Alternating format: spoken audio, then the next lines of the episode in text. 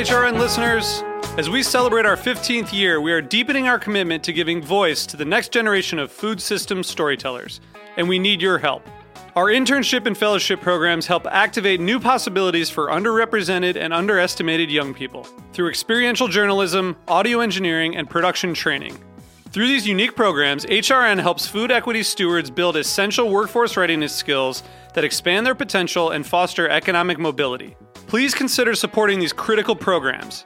And with a minimum donation, you can be entered to win a dinner for two at an amazing restaurant in one of eight cities and tickets to a concert at a great venue in one of those cities. We have incredible partners across the country who have donated, as they also share our passion for helping to educate the next generation of food systems storytellers. Check out heritageradionetwork.org slash 15 to donate and enter to win today. That's heritageradionetwork.org slash 15 to donate and enter to win today. And make sure you donate before March 31st. Thank you. The following program has been brought to you by Whole Foods Market. You may have noticed that one Whole Foods Market store is not like the other.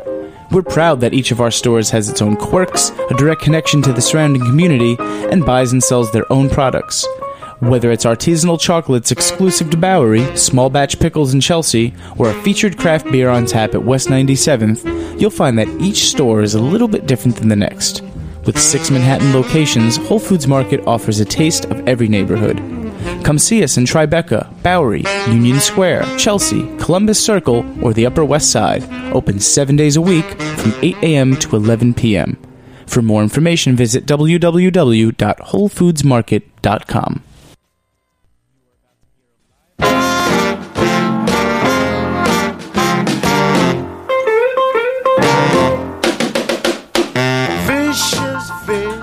Hello and welcome to Cooking Issues. This is Dave Arnold, your host of Cooking Issues, coming to you live every Tuesday on the Heritage Radio Network uh, from the back of Roberta's Pizzeria in Brooklyn. Here today with Anastasia the Hammer Lopez. We might be joined later by Brooks Headley, pastry chef at Del Posto, one of our favorite restaurants. Calling all of your questions to 497. What? I 718 497 2128. That's 718 497 2128. Because for some reason it is impossible for me to commit this number to memory no matter how many times I've said it, and I usually have a little slip of paper in front of me that tells me what the number is. Uh, and today I don't have it, so Nastassia's going to have to to say it. Do you have any blocks like that, Nastassia? Things you just can't remember for one reason or another? No, Nothing. Nothing. nothing. Nothing. All right. So uh, this is, uh, I guess, this is our Cinco de Mayo edition, even though it's uh, it's not. What day is it? Third today. Third, yeah. Third. Anyway, but uh, today Nastassia and I are going to be at the Lucky Rice Festival. I think you can still get tickets, right? Although they're so. expensive. What do they only cost? fifty dollars. Oh, it's fifty bucks. Fifty dollars for a night. So you can come by, and we're going to make some. Uh, we're taking strawberries, uh, blending them. Actually, uh, our intern Cliff is doing it right now, back at the lab, so called, in the back of the Milk Bar Commissary. Uh, we're going to blend strawberries and uh, tequila. Uh, I think we have a uh, we have a reposado, right? Yeah. Yeah, and uh, we're uh, blending that um, together, uh, putting it through a centrifuge with some enzymes. We get crystal clear strawberry uh, tequila. We're just going to squeeze uh, some lime into it and uh, stir it with some ice. And uh, I haven't figured out what the garnish is. Have we figured out the garnish on that one yet? No, not that one. No, no. Uh, but it's called mummy juice, uh, and the reason it's called mummy juice is because strawberries are grown in Mexico. Grown? strawberries are grown in Mexico in Guanajuato, and that's also where they have the mummies. So because it's strawberries and Mexican. It's mummies. So uh, we're doing mummy juice today, and we're also going to take some uh, Bombay Sapphire gin, uh, blend it with bananas, spin it for uh, another version of our gin Justino, a drink we, we like very much, gin Justino. Justino means blending with bananas and spinning in a centrifuge with enzymes. Don't ask why. Uh, and that one we're going to serve probably with uh, ginger, right? Yeah. But they only gave us 12 bottles of each. So uh, Nastassia and I are going to pour tall, kick fast, and then join the party as uh, as party people instead of as uh, dorks behind the behind the counter. True or false? True. True, right? Okay. Um, so that order of business is out. Uh, we have a question in from Scott Hansma. Uh, Hansma has a uh, uh, some comments on what he thinks the name of our new company Yeah. should be, and he says he likes the idea that if Escoffier wrote today, uh, he would have in addition to the uh, row station and the fish station, a kind of rotovap centrifuge uh, cool stuff station. So that we should call the equipment company something like Future Station or Eighth Station or uh, Brigade uh, Brigade Technologique if you wanted to be fancy in French. Well, actually, I kind of like some of these suggestions. Uh, I like a kitchen brigade. Sounds pretty sounds pretty badass. I think kitchen brigade sounds pretty badass. Of course, if Escoffier was writing today, he would write in English, "Boom, boom." But uh, but uh, that's just me. So the. Uh, but uh, and I like these, and, and I think we might actually maybe use one of those things for a line of kitchen equipment. But I think, pending the approval of our partners in this, Stas, uh, I'm thinking that we're going to go with ready. Booker and Dax. These are the names of my two kids, right? So Booker sounds like, you know, kind of like an old dude, even though he's only 10, 9 rather. He, he sounds like an old dude who's kind of smart and knows what's up. That's also true. And Dax is the kind of guy that's like, you know, you don't want to mess with him. Like, this equipment's not going to break. Who said so? Dax. Dax said so. Dax said. Anyway, so I think Booker and Dax, uh, which, you know, name, name of my two kids together sounds like an old school company. What do you think, Stas? Yeah, no, I said I liked it. You like it, right? Yeah, Booker and Dax. But I like this. Uh, I like Kitchen Brigade as a line of tools, Yeah. or Brigade Kitchen Brigade. Yeah. You know who would come up with that? Booker and Dax. Right? yes. Anyway, so I'll run that. We'll run that past, and we might have an announcement on that within the week, maybe. Right? Once the, are the lawyers almost done talking? Yeah. Anyway, uh, thank you, Scott, for those uh, for those questions. Now, Richard uh, Kolkovich called in, uh, wrote in, and said he ordered the Coava disc for his Aeropress after mentioning it in his previous email. We spoke about it on a uh, on an earlier thing. It's basically a uh, fine mesh filter that fits into the Aeropress, which is the cheap kind of like uh, piston based uh, coffee maker that we've been talking about says that he likes it uh, very much. So that's good. Uh, and then he uh, mentioned because we were talking about the thermomix last week someone brought a braun thermomix which is a uh, an old immersion circulator. He wants to know about the thermomix proper. The thermomix proper um, he said he's been interested in the device. It looks like they're no longer distributed in the U.S., though there's a Canadian distributor who allegedly shipped to the U.S., so there's not much in the way of reviews. Um, and, he, and he sees that most reviews that are written are not by the type of people who would heat uh, silicon carbide bricks in, the- in the microwave for searing. That, that would be us. That'd be us. Uh, have we ever had the opportunity to put a Thermomix through its paces?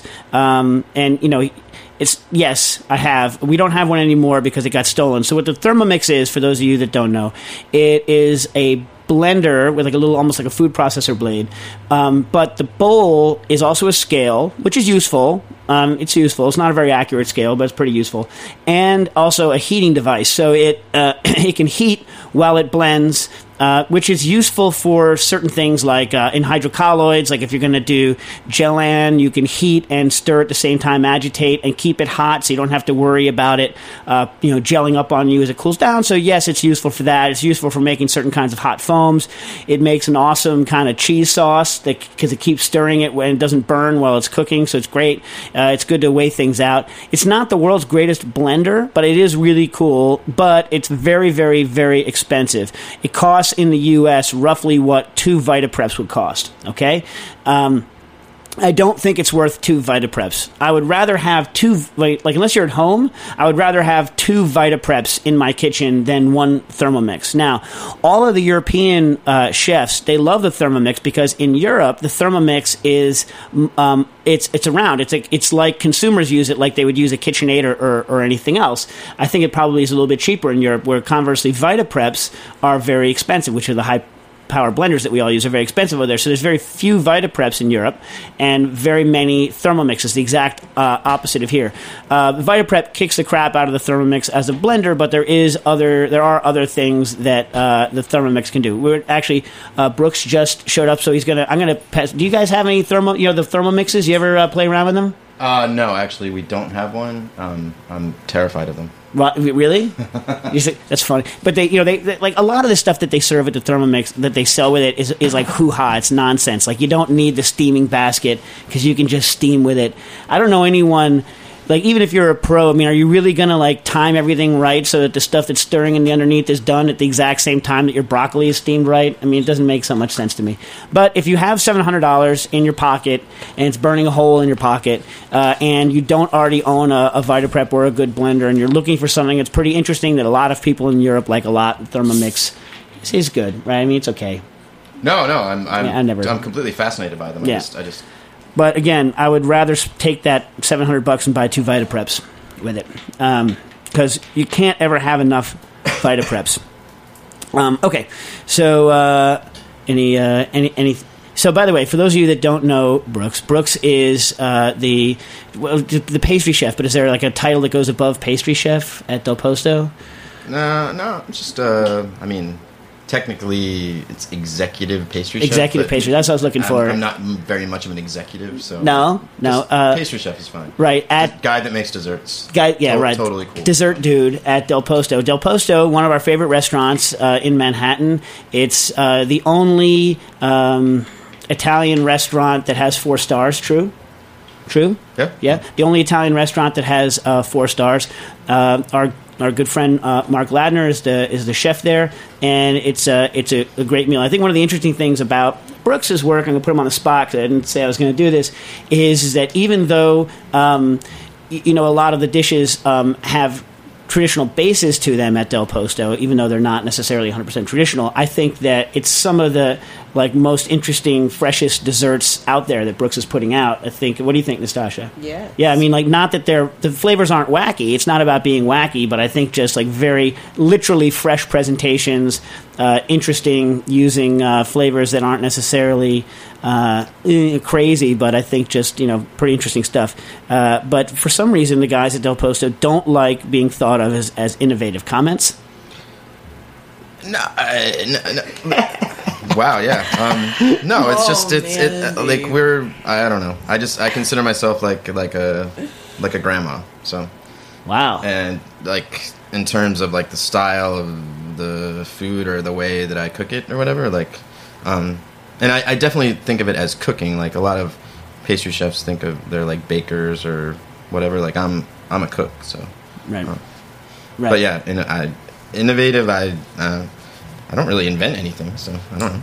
Well, I mean, yeah, that, I mean, I think, that, but that's the thing. I think um, here's the thing: people who get labeled as innovative, who right, are, are pushing certain boundaries of techniques or you know, ingredients. To me, it's enough to be innovative if I haven't tasted something like that before, or it's surprising, um, su- surprising and yet surprising and yet familiar in terms of it's not outside of my uh, bounds of comfort, but yet I'm still surprised. Like these are the kinds of things that I enjoy tasting.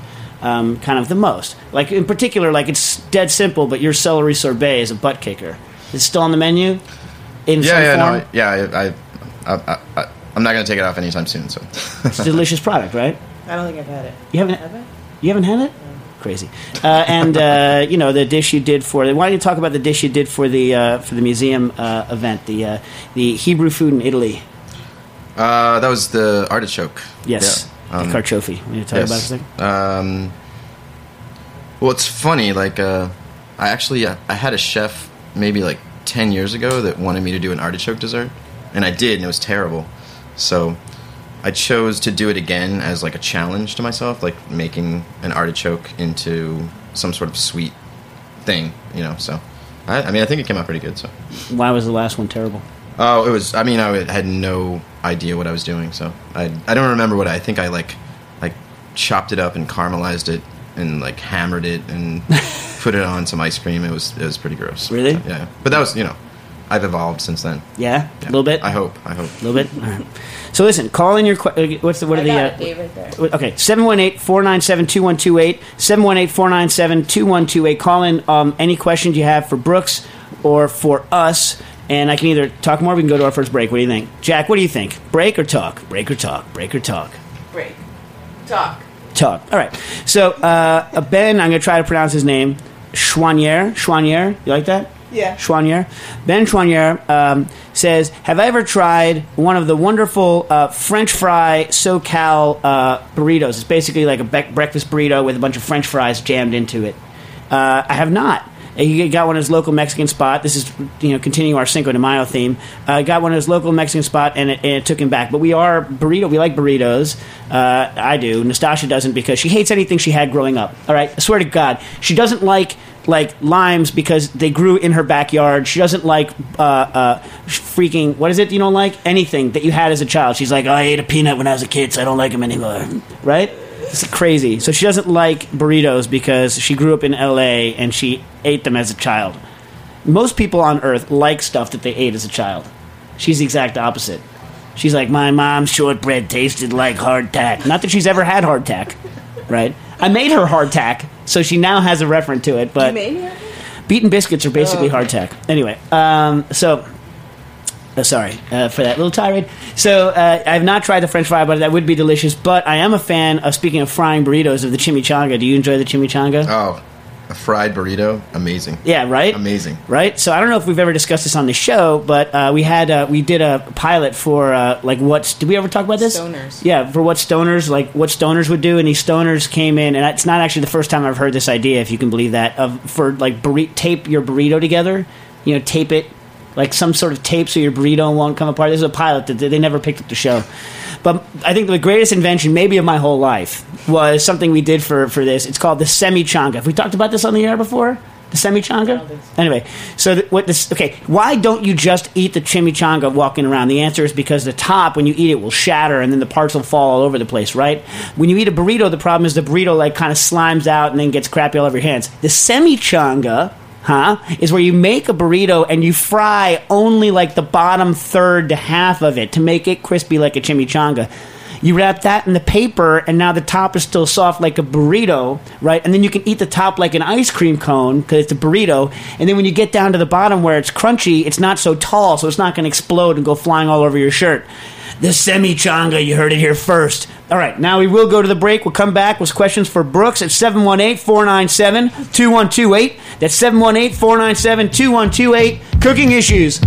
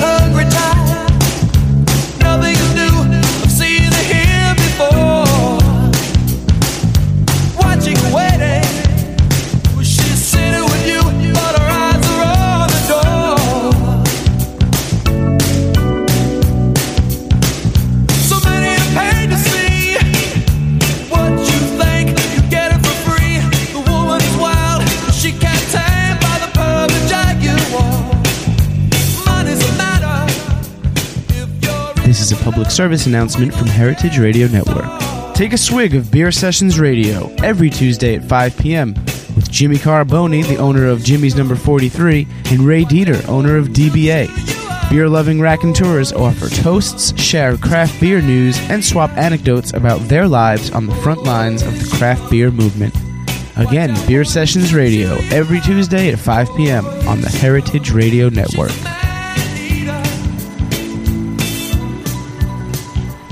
Welcome back to Cooking Issues with Nastassia and Brooks Headley of Del Posto. Calling your questions to 718 497 2128. That's 718 497 2128. But I have a question in from. Um, oh, I don't have who the question is. Can you can you look it up who, who came from, unfortunately? Uh, no, that's that's a chef. So uh, the question. Oh, Nick Fila. Uh, Hi, Dave and Nastassia. I currently go to Schoolcraft College uh, Culinary School, and they are known here in Michigan for having quite a few master chefs. Uh, I'm assuming he's meaning certified master chefs. Does this title really mean much to most chefs, or any of the other titles like certified executive chef, etc.? And I would eventually like to work in New York restaurants, but from what I hear, it's hard to get into some of the restaurants without contacts. Do you have any tips? Thanks, Nick.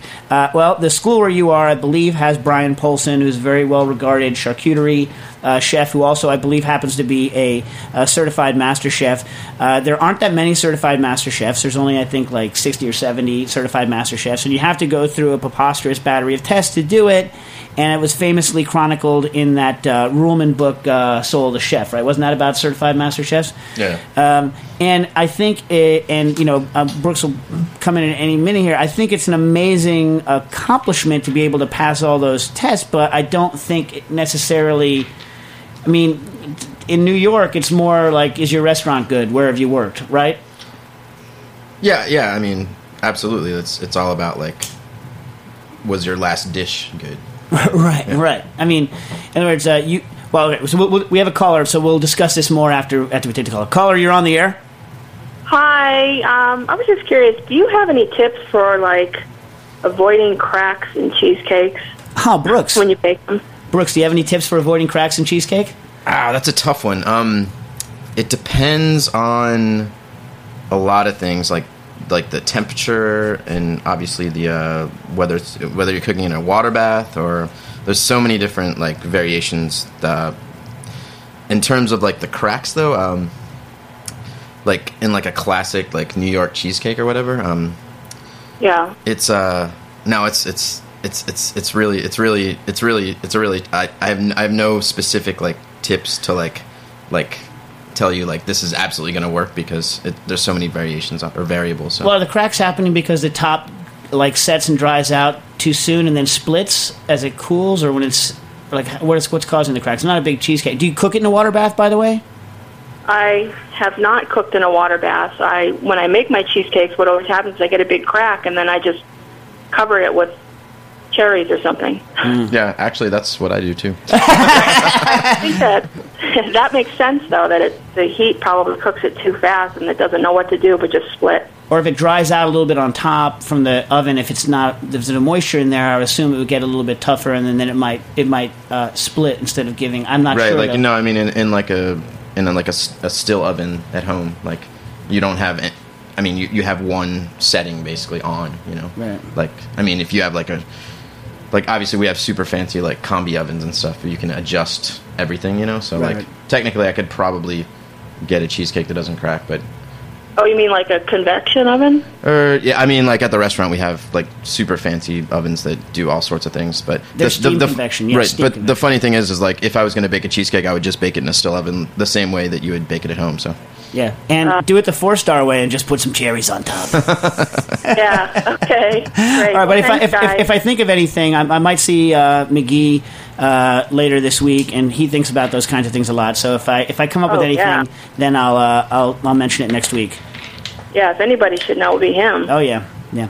Well, anyway, thanks thanks for the call. We'll, we'll try and figure out some more stuff for you. Thank you. Bye bye. Bye. So back to this certified master chef thing, right? I mean, I definitely have respect that someone can accomplish it, but it's not necessarily going to get them. I mean, a certified master chef is not like looking for a line job, right? On at a restaurant. Uh no That, that they're probably mainly working for larger institutions or teaching or Yeah, I think mostly like when I hear about people with that a title like that, they're either like yeah, they're working for a school or they're or they're like the corporate chef for like a big company or something, you know. So right. But it it is a great achievement. So I'm not. Uh, no, no, yeah. of course, like And as to, I would eventually like to work in New York restaurants, but from what I hear, it's hard to get into some of the restaurants without contacts. Do you have any tip? It definitely helps to have, in the high end restaurants, it definitely helps to have some human being that will vouch for you and say that you're a good worker. And I'm going to say something, and then Brooks will tell me whether I'm right or wrong.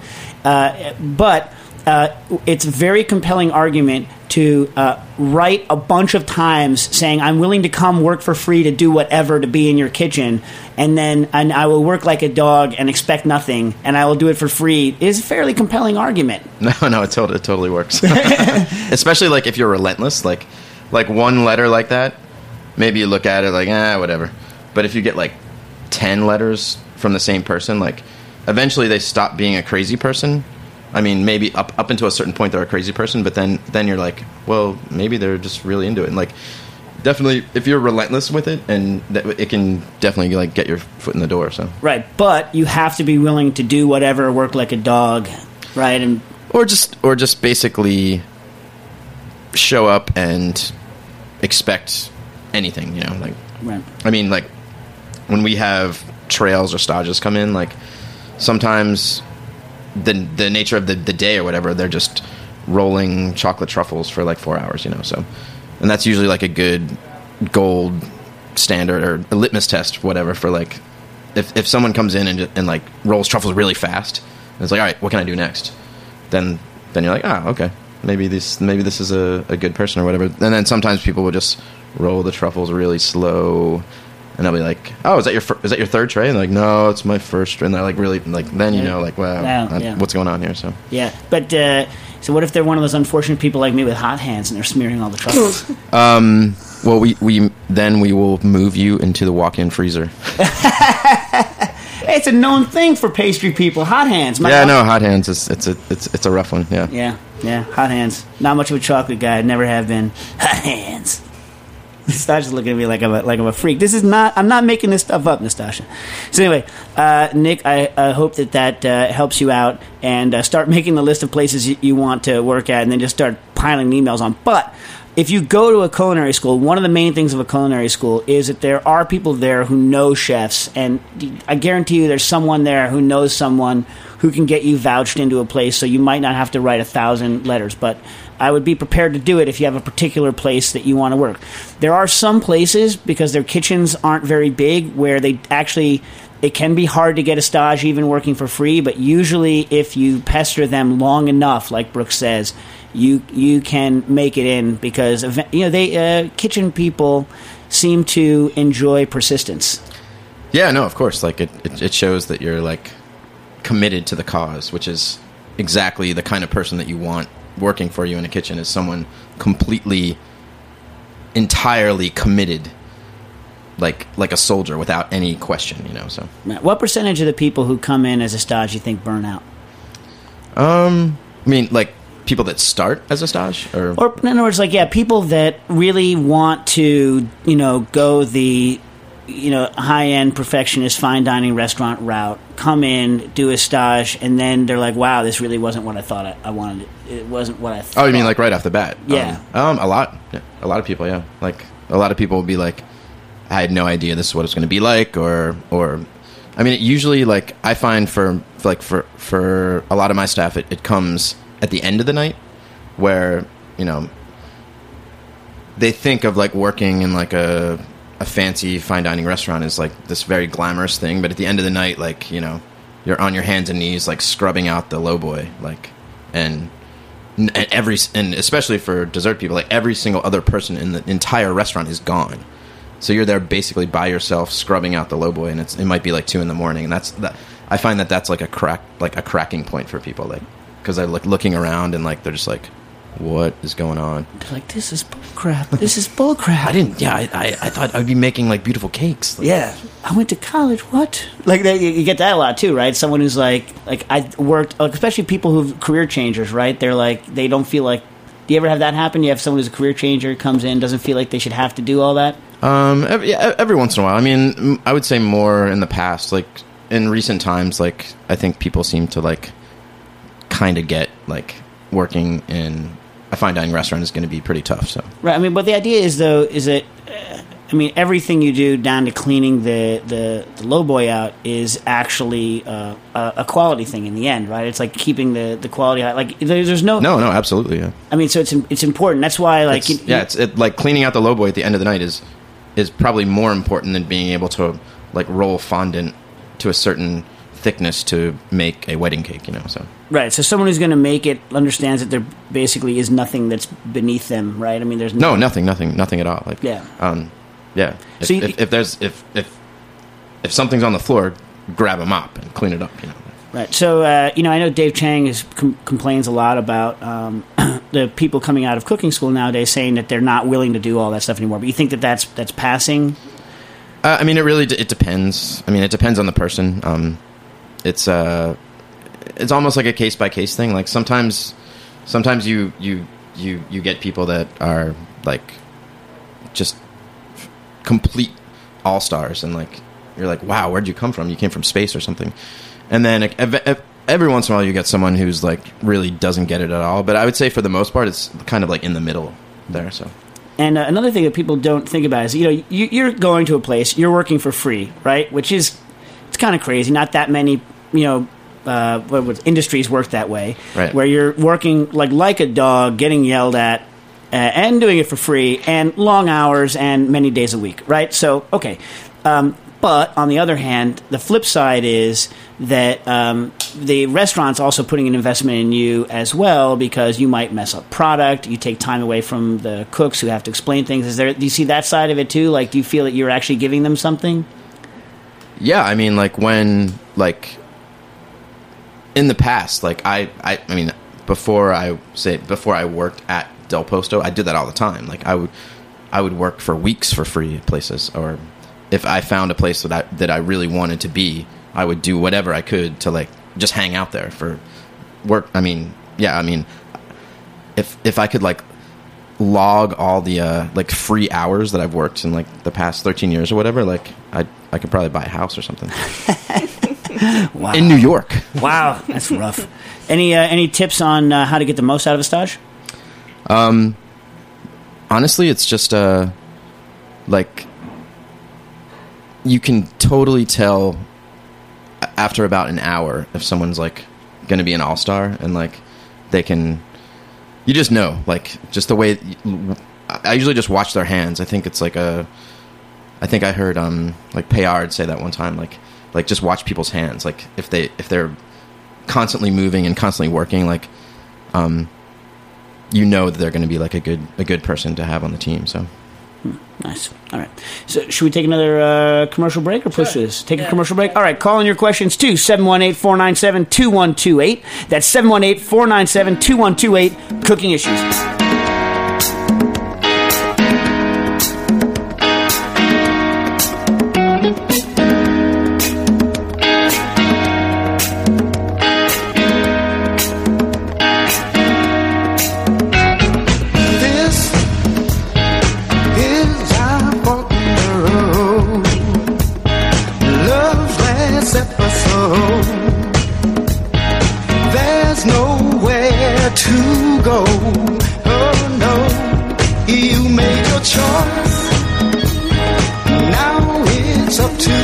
Me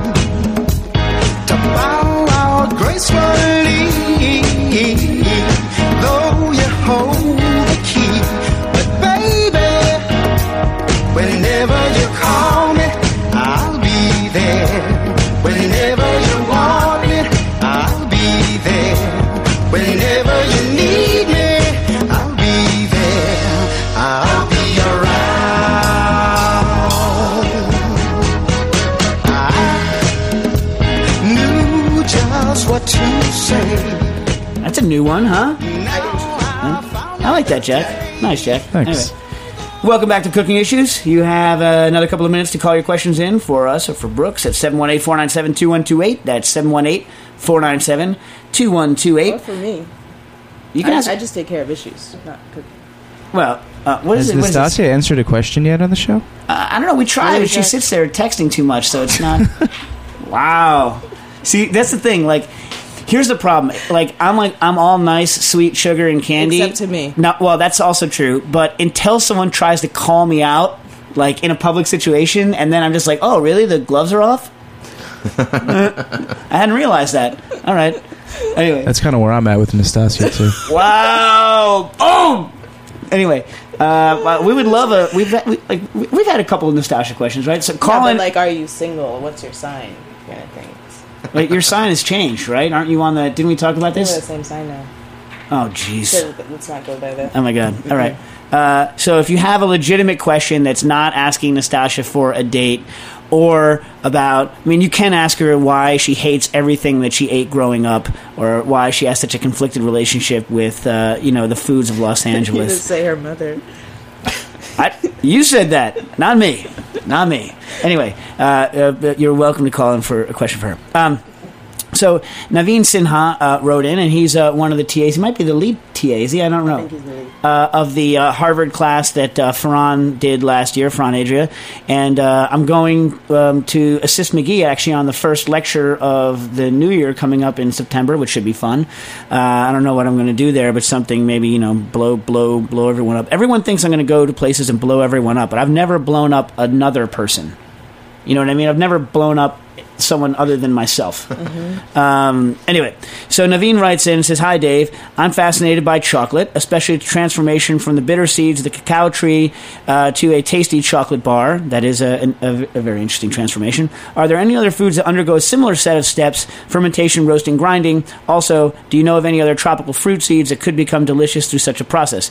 Thanks, Naveen. That's an interesting question. I mean, obviously, coffee, right? Coffee goes through, uh, you know, a similar, uh, similar set of procedures uh, quite literally uh, fermentation, drying, roasting, grinding, uh, brewing.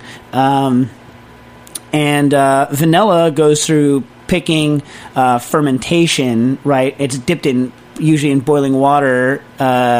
And then wilted and then fermented, so it's similar. And then I guess it can be ground to form a paste. But vanilla doesn't taste like vanilla until it goes through its its uh, its paces um, to be fermented. In fact, the vanilla that's uncured is called red vanilla. You can get it. Uh, it's interesting, but it's not. It doesn't taste like uh, vanilla. Uh, I don't know offhand, although I'm going to do some research because we're going to do a tropical fruit tasting in July. So uh, we, we could do some do some tests. But I don't know of any other tropical fruit seeds other than those that go through these kinds of processes. Any? Have you ever heard of anything that go? What else goes through that kind of? No, no I mean like uh, that. Yeah. I mean, t- tea, tea leaves, right? Yeah, I tea mean, leaves like- go through a fermentation process like that.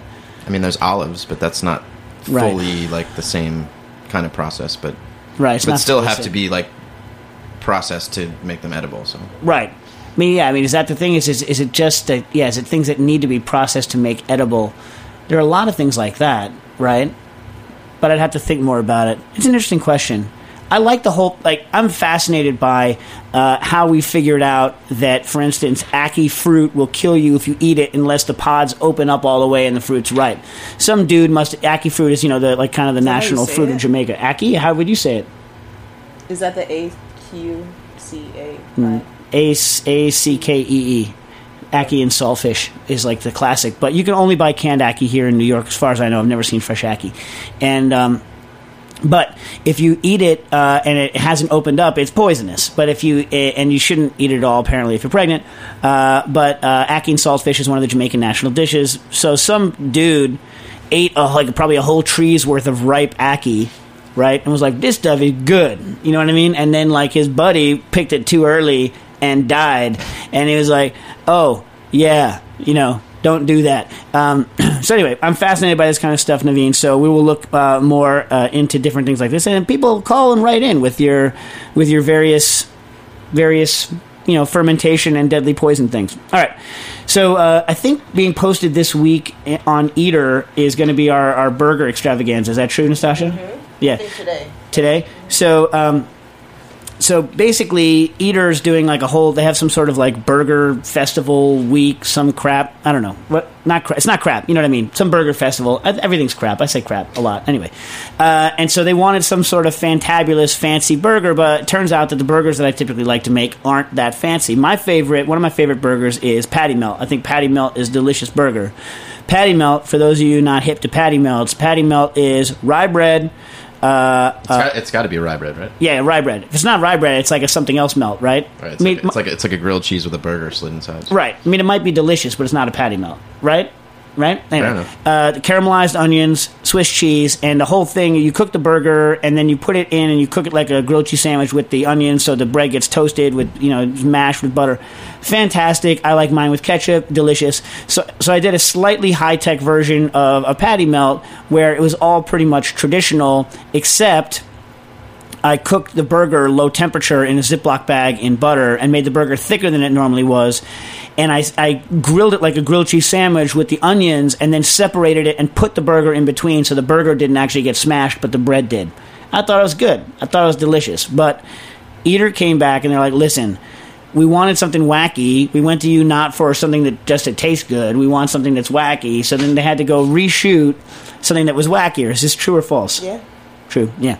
So I was like, all right. Well, I wanted to keep some of the patty melt uh, stuff. So I, I was like, okay, we're still going to use the rye bread. We're still going to do grilled cheese, but uh, I'm going to add uh, meat glued bacon sheets. Right. So we, you know, we made, we made the, the sheets uh, out of bacon, laminated with meat glue, vacuum it down, uh, and then we cut everything into rings so that it all looked perfect because we figured that was fancier and wackier. So the the rye bread was cut into a ring. We then took Comté, which is like Gruyere, and uh, cut it into a ring, and then the bacon sheets cut into a ring. And then, so that was the basis of the grilled cheese sandwich. We didn't put the caramelized onions on it this time. So it was bacon, Gruyere, all made like a grilled cheese sandwich. The burger, we also took pickle sheets and turned them like you would Japanese style with like an usuba. Grace did, our intern Grace did that. And they cut that into a ring so that you had a ring shaped pickle that was the size of the burger, which was nice. And then for the burger, to make it all fantabulously fancy dancy, we reduced veal stock down till it was really thick and beefy, and the gelatin was really, you know, very strong. Added ketchup to it, added calcium lactate gluconate, right? Set it into a sheet, uh, cut the sheets into uh, rings, and then threw those into alginate. So that formed a layer around the gelatin. So now we have like a little hockey puck of uh, of uh, beef ketchup gelatin with a layer of alginate around. We chose alginate because it's a little bit tough. It's, it needs to withstand this kind of rough handling, and it's also uh, heat proof. So then we built a burger around that uh, around that sheet of of that like gelée, and then low temp fried it to set it, low temp cooked that in butter, and then roasted it over charcoal to get a nice charcoal outside. Put that in between, and when you cut the burger, it's like a soup dumpling. It explodes ketchup and and veal stock all over the plate. And uh, the, we did one without. When you do it with a bun, it like sprays out a little bit, kind of like when you take a cherry tomato and you bite it, and like if you don't close your mouth when you do it, you spray your buddy. You know what I'm talking about? Anyway, uh, kind of like that. But when we did it by itself, it was kind of like almost obscene. We we just cut a burger and it was like, blue, it like shot up like a fountain. Like the like the like the burger couldn't hold it in. I'll put it that way. Okay, so uh, so that's the. I don't know what they're going to use from that. I don't know what they're going to use from that. Um, See.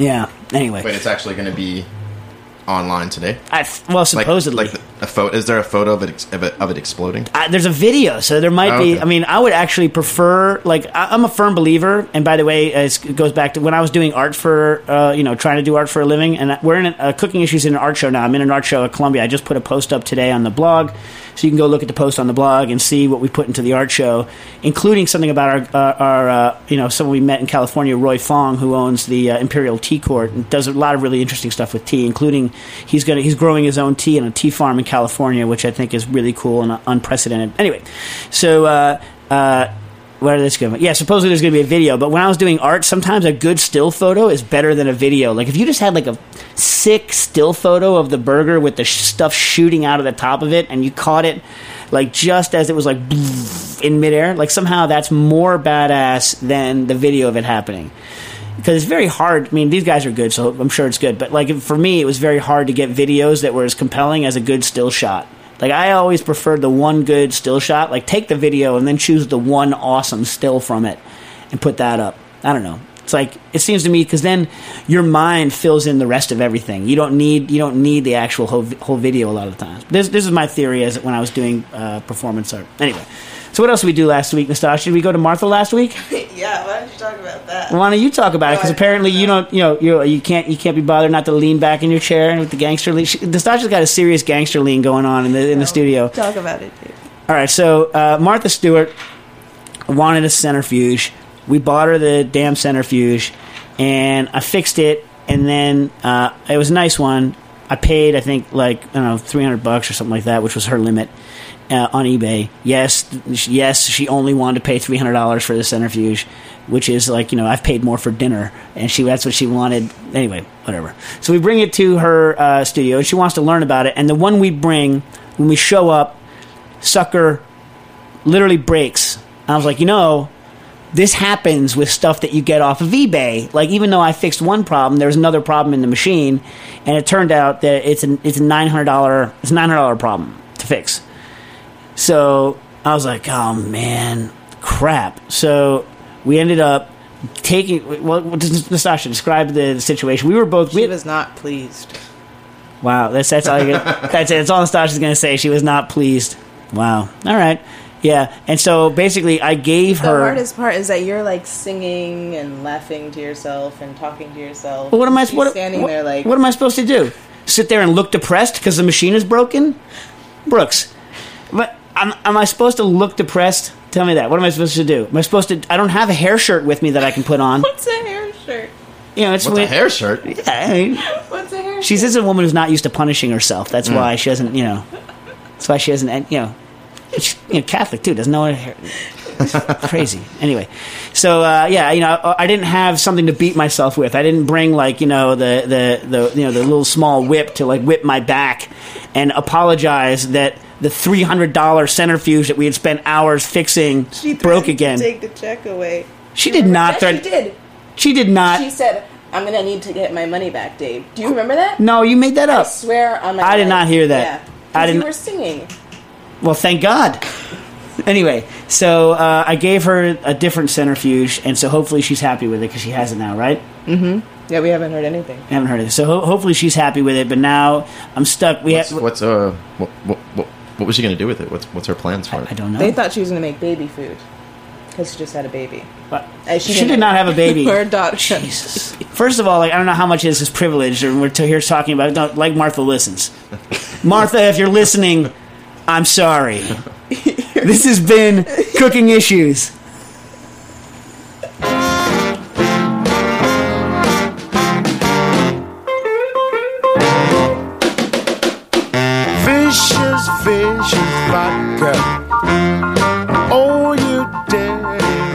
Thanks for listening to this program on the Heritage Radio Network. You can find all of our archived programs on heritageradionetwork.com, as well as a schedule of upcoming live shows. You can also podcast all of our programs on iTunes by searching Heritage Radio Network in the iTunes Store. You can find us on Facebook and follow us on Twitter for up to date news and information. Thanks for listening.